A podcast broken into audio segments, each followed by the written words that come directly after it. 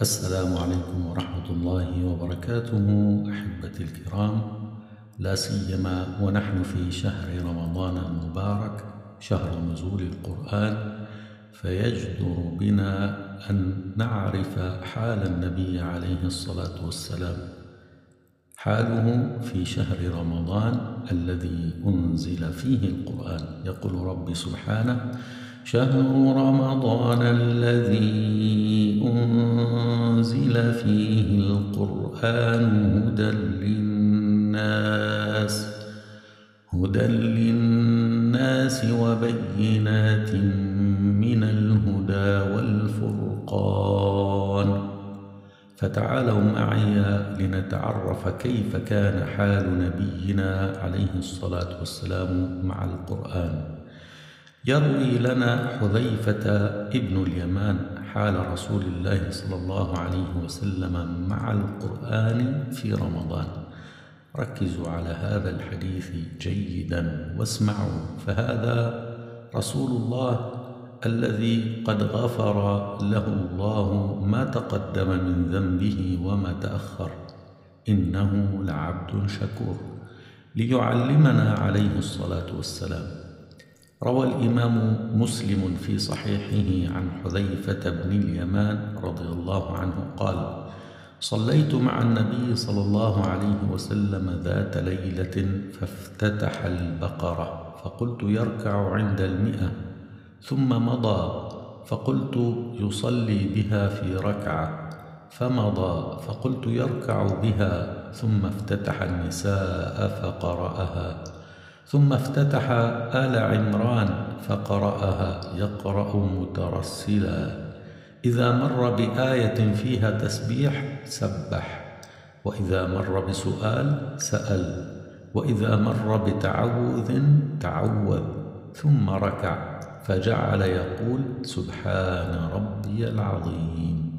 فكان ركوعه نحوا من قيامه ثم قال سمع الله لمن حمده ثم قام طويلا ثم قام طويلا قريبا مما ركع ثم سجد فقال سبحان ربي الأعلى.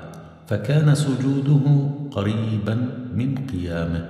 وفي رواية في زيادة سمع الله لمن حمده ربنا لك الحمد. هذا رسول الله صلى الله عليه وسلم الذي غفر له ما تقدم من ذنبه. إنه لعبد شكور. ليعلمنا كيف نقرأ القرآن لنرتقي به أعلى الدرجات في الجنة. لقد قرأ عليه الصلاة والسلام سورة البقرة كاملة ثم افتتح آل عمران حتى أكملها. ثم قرأ سورة النساء كاملة. وكل هذا كان في ركعة واحدة كما حدثنا حذيفة ابن اليمان رضي الله عنه. وكان يصلي معه يقرأ عليه الصلاة والسلام بروية وتدبر يقف عند الآيات فإذا مر بآية فيها تسبيح سبح الله. وإذا مر بآية فيها سؤال سأل. وإذا مر بآية فيها تعوذ تعوذ بالله. ثم ركع وكانت مدة ركوعه قريبا من المدة التي استغرقها في قراءة الثلاث سور في قيامه. ثم رفع من الركوع وحمد الله. ثم سجد عليه الصلاة والسلام. فكانت مدة سجوده كالمدة التي كانت في قيامه. لكم أن تتخيلوا كم يستغرق المرء وقتا لمثل هذه الصلاة بذلك التدبر والخشوع وتسأل عن حسنهن وطولهن. صلى الله عليك يا حبيبنا يا رسول الله. اللهم إنا نشهدك أن نبيك عليه الصلاة والسلام قد بلغ الرسالة وأدى الأمانة ونصح الأمة وكشف الغمة. جزاه الله عنا خير ما جزى نبيا عن أمته. آمين يا رب العالمين.